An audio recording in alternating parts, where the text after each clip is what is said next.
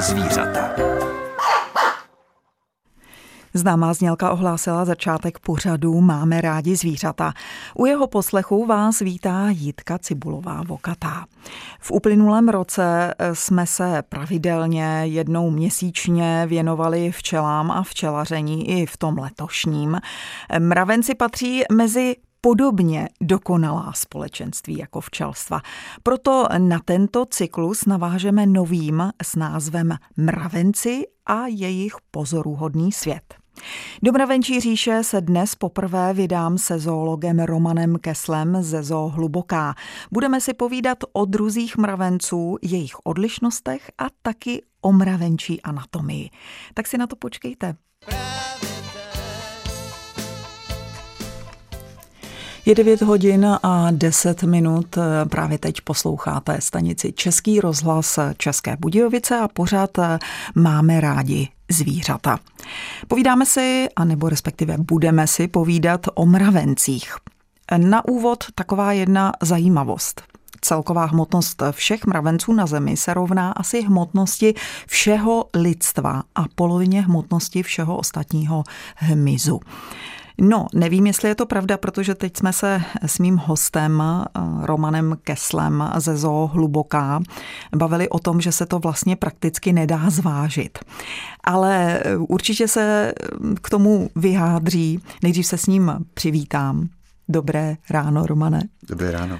Jenom podotýkám, abyste se nedivili, s Romanem Keslem se známe dlouhá léta, ani jsem to raději nepočítala a proto si v našem vysílání budeme tykat. Tak, co k tomu poznatku, který jsem si přečetla někde na Google, je to tak? Je to vůbec možné? Tak určitě to možné je, protože to věci to spočítali. V podstatě podle hmotnosti mravenců, podle počtu mravenců v jednom hnízdě a podle teoreticky spočítaného množství na povrchu Země. Takže jsou to samozřejmě teoretická čísla, ale možné to určitě je. Ano, a platí určitě teorie relativity. U nás se vyskytuje asi 100 druhů mravenců, v celém světě asi 15 000 druhů, především v tropických oblastech. Dají se nějak rozdělit? Tak rozdělit se dají, já to jenom poupravím. Ono totiž na světě je těch 15 000 druhů. To číslo úplně není přesné. Já jsem poslední číslo, které jsem slyšel, bylo asi 13 800, ale stále se to mění. Mm-hmm. Dokonce u nás v zoologické zahradě, když přijde tam máme to mraveniště, tak tam máme informace o mravencích a máme tam na různých panelech různý číslo, protože prostě ten vývoj a ty poznatky se tak rychle mění, že to nestačíme ani změnit na těch panelech. Takže 13 800 druhů mám poslední údaj, ale to jsou jenom známé druhy, to nejsou druhy, které se vyskytují na Zemi.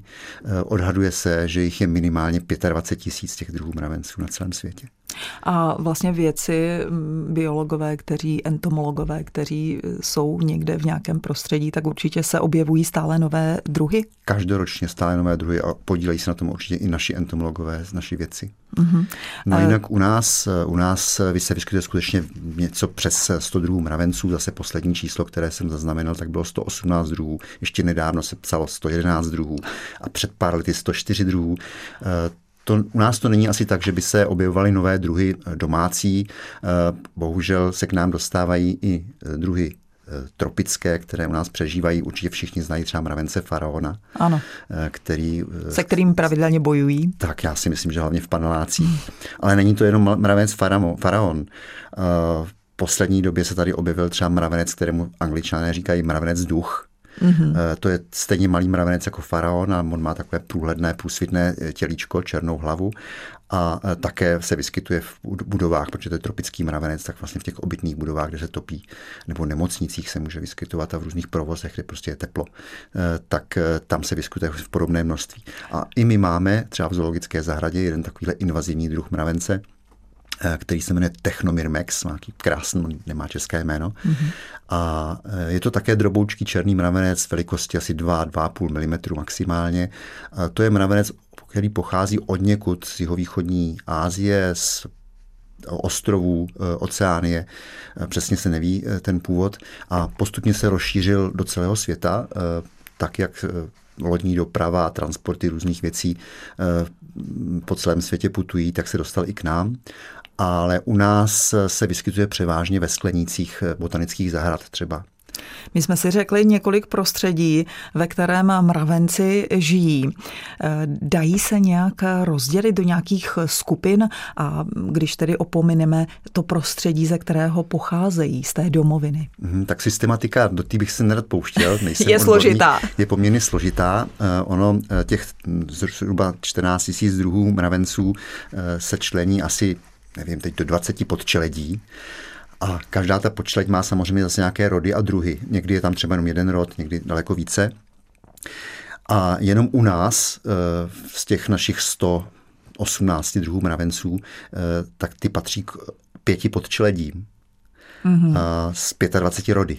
Takže tam, tak ta systematika je opravdu velice složitá a sám se v ní nevyznám, nejsem myrmekolog, prostě jako takový, že to bychom se museli zeptat opravdu odborníků.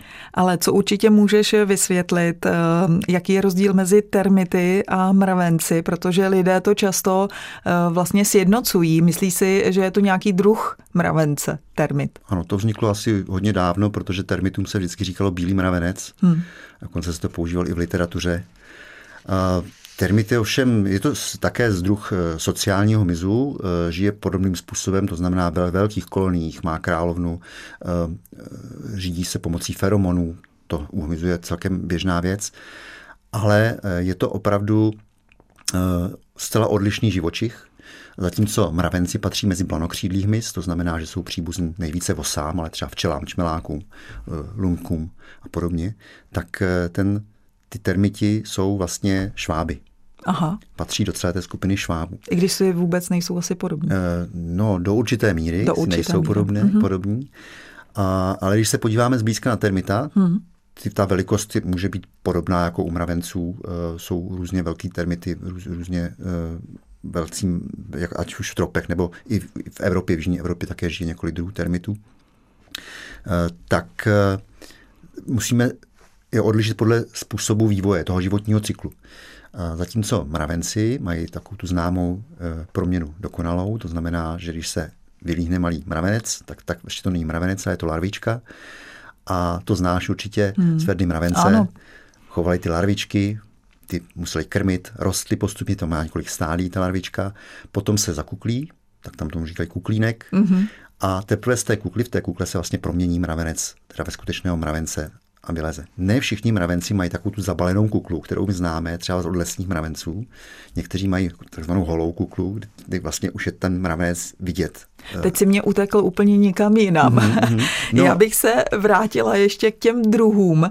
My už jsme tady zmínili některé druhy, které u nás žijí, ale jsou to ty nejrozšířenější? To asi ne, protože nejčastěji vidíme mraveniště v lese.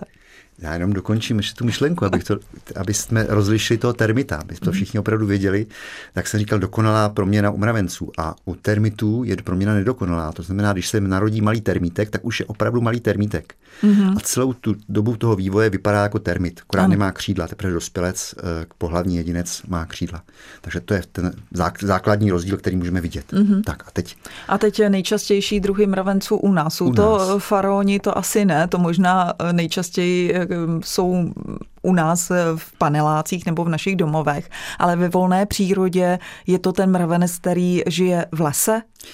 Tak není, ale ono samozřejmě záleží na tom, v jakém prostředí jsme, kde ty mravence pozorujeme, kde je můžeme potkávat. A protože mravenec lesní je poměrně velký mravenec, tak je viditelný. A když byste třeba přišli zase k nám do zoologické zahrady, tak u nás v zoo mravenec lesní žije. Má tam velké kolonie, má tam hnízda a vlastně je velmi viditelný. Takže člověk, který tam chodí po zoo, tak ho může v létě potkávat na každém kroku. Tak je to vypadá jako hodně dominantní. Ale ve skutečnosti daleko více těch mravenců je tam mravenců obecných. To je takový ten malý mraveneček zhruba velikosti, nevím, 3, 4, 5 mm. To už jsem asi přehnal. Který žije běžně kdekoliv v našem okolí. Ve městech, v parcích, v zahradách, občas vleze k nám do bytu, především když bydlíme někde v přízemí nebo v prvním patře, kam se snadno vydá. A všichni ho určitě znají. Je to černý malý mravenec a určitě všichni znají jeho královny. Je určité období rojení, kdy třeba po celém městě leze velké množství takových velkých mravenců s velkým zadečkem, ty mají asi tak kolem centimetru, a to jsou královny, samičky těchto mravenců, kteří hledají místo, kde by si založili hnízdo.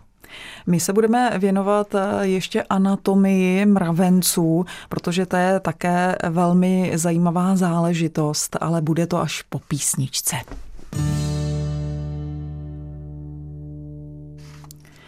Českobudějovickém studiu Českého rozhlasu není výjimečně jenom jeden člověk, ale sedí tady dva. Jednak moje maličkost, tedy Jitka Cibulová-Vokatá, a také Roman Kesl ze ZOO Hluboká. Posloucháte pořad Máme rádi zvířata a dnes si poprvé povídáme o mravencích. Otevřela jsem takový nový cyklus, který se jmenuje Mravenci a jejich pozoruhodný svět. Už jsme si povídali o tom, jaké druhy mravenců žijí u nás, jaké existují, a před písničkou jsem slíbila, že si budeme také povídat o anatomii, tedy stavbě těla mravenců, protože ta je velmi zajímavá. Je to tak? Tak je to tak. Já myslím, že mravence si každý dovede představit. Každý ho někdy viděl. Ale málo kdo ho studoval zblízka asi. Ale každý by ho asi uměl nakreslit. Možná podle Ferdy, mravence. Ferdy. Je tam jednoznačně to, že mravenec má 3 zřetelně odlišené části těla. Hlavu, hrudní část a zadeček. A ty jsou poměrně od sebe dobře oddělené. Možná začneme tou hlavou. Na té hlavě většinou mívá nějaký trojúhelníkovitý tvar a na té hlavě jsou asi nejpatrnější tykadla. Ty jsou pro mravence typická. Oni mají ten první článek takový prodloužený, čímž vlastně to tykadlo jakoby zvedají nad hlavu, a to tykadlo je zalomené, což je právě to typické pro mravence. A ta zalomená část, ta se jmenuje bičík, tak ta už je složená z jednotlivých článků. A pro mravence je tykadlo velice důležité. Je to orgán, který používá v podstatě jako orgán hamatu, čichu, chuti. Dokáže s ním detekovat různé pachy, podle kterých se řídí, dokáže odlišit vlhkost nebo i teplotu. Říká se, vědci zjistili, že třeba mravenec lesní dokáže odlišit teplotu asi 4 stupně Celsia pomocí těch tykadel. A ta tykadla, ten bičík hlavně, je posetý obrovským množstvím takových vlastně čidel, takových malých, asi třeba mravenec Lasius, o kterém jsme mluvili, ten mravenec obecný, tak ten jich má asi 5000 na tom tykadle, když si máte jaký malinký. A právě pomocí těchto čidel on dokáže měřit tu teplotu a především teda indikovat různé ty pachy, ale třeba také vibrace nebo závan vzduchu. To je pro něj všechno, pro mravence, pro všechny důležité. Pak bych se zastavila, když už popisujeme části na hlavě, u očí, protože tam je zvláštnost ta, že se skládá z mnoha malých částeček. Ano, stejně jako jiný hmyz má mravenec oči složené z několika, až mnoha malých jednotlivých oček. Těm očkám se říká omatidia, to není důležité, ale na rozdíl od jiného hmyzu, ten mravenec, vlastně oči pro mravence nejsou tak důležité. Pro ně jsou důležitá ta tykadla, takže kdybychom mravence nějakým způsobem oslepili, tak pořád je schopný vykonávat ty své činnosti, které by normálně vykonával. Ovšem, kdybychom ho zbavili tykadel, tak v podstatě uhyne, protože není schopen se orientovat v tom prostoru. Těch omatidií u mravence je různý počet podle druhů. Některé druhy, které žijí převážně podzemí, v podstatě u všech druhů mravenců je ten život velice skrytý. Velkou část toho života stráví uvnitř hnízda, takže vlastně na prosté tmě. A z toho důvodu ty oči nejsou důležité. Tak některé ty druhy mají třeba těch omatidií jenom 5, 10, 15. A třeba takový lesní mravenci, tak těch můžou mít třeba 500 až 1300. A co jim umožňují, jako když jich mají tolik, těch oček?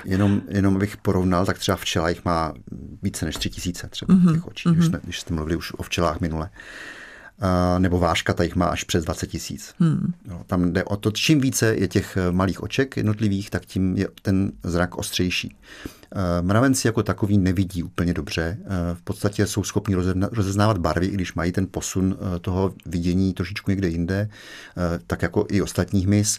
Nevidí třeba červenou, ale vnímají ultrafialové záření, takže vidí barvy jinak, než vidíme my.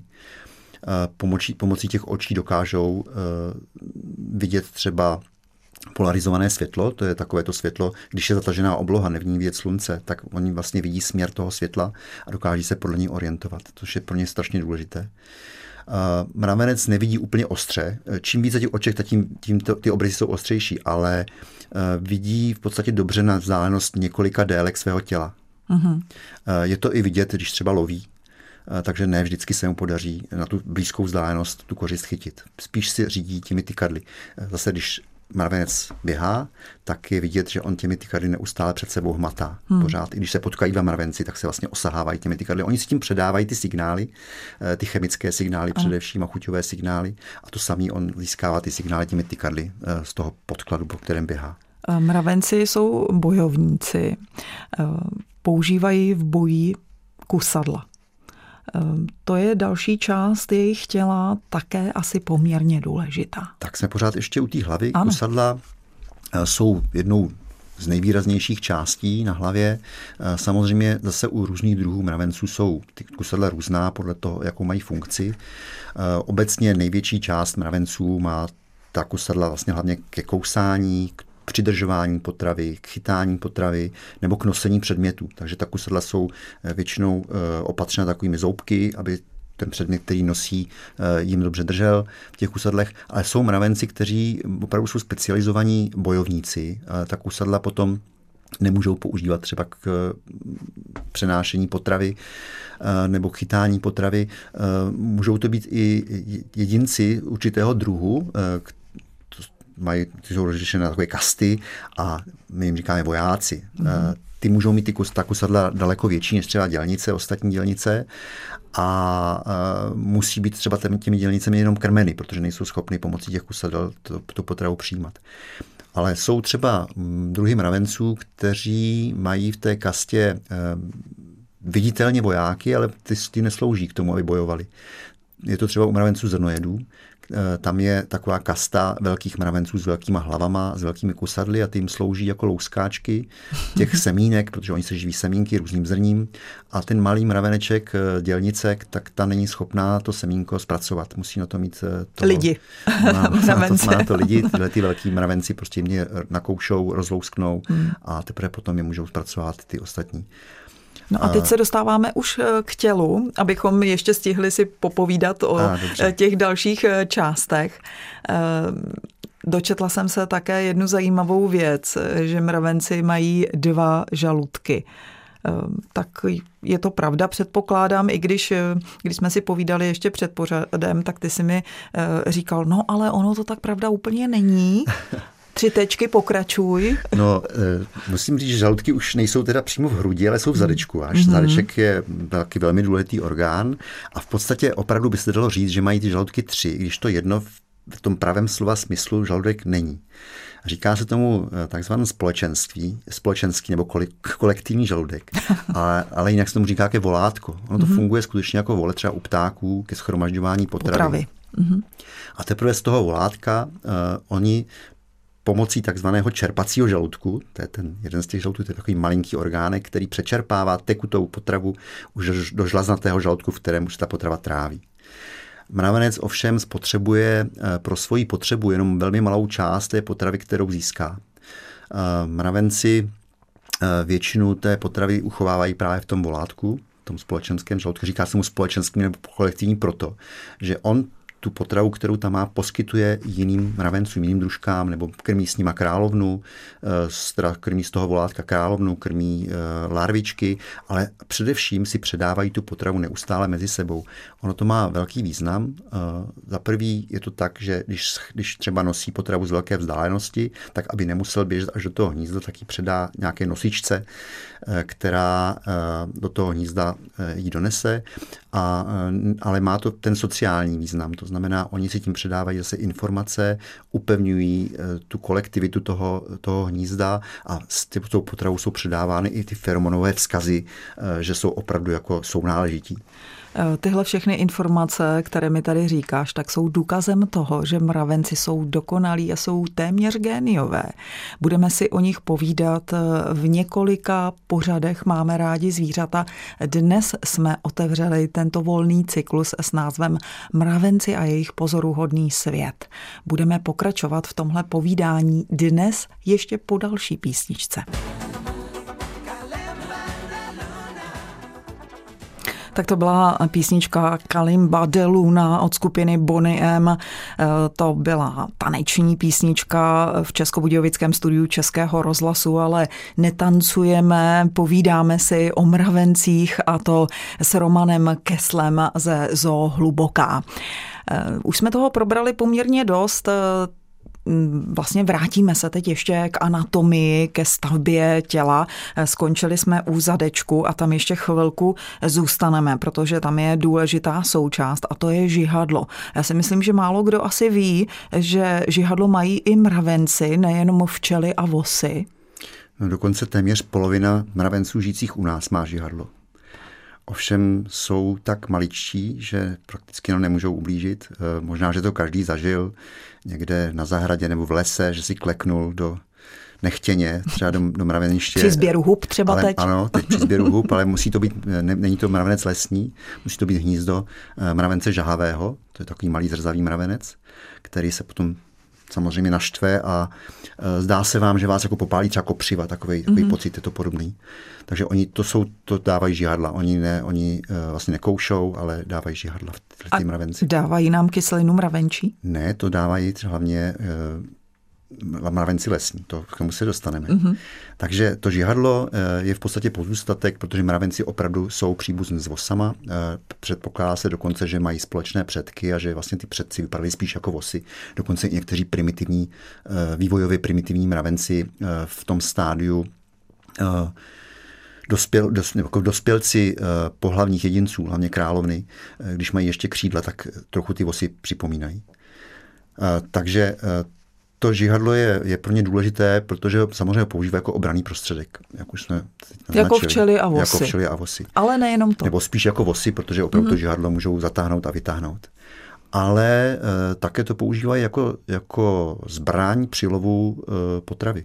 Mravenci jsou hodně masožraví. Oni kromě cukru, my jsme se k tomu ještě nedostali, vlastně čím se živí mravenci, to možná někdy příště, tak hodně těch mravenci jsou lovci.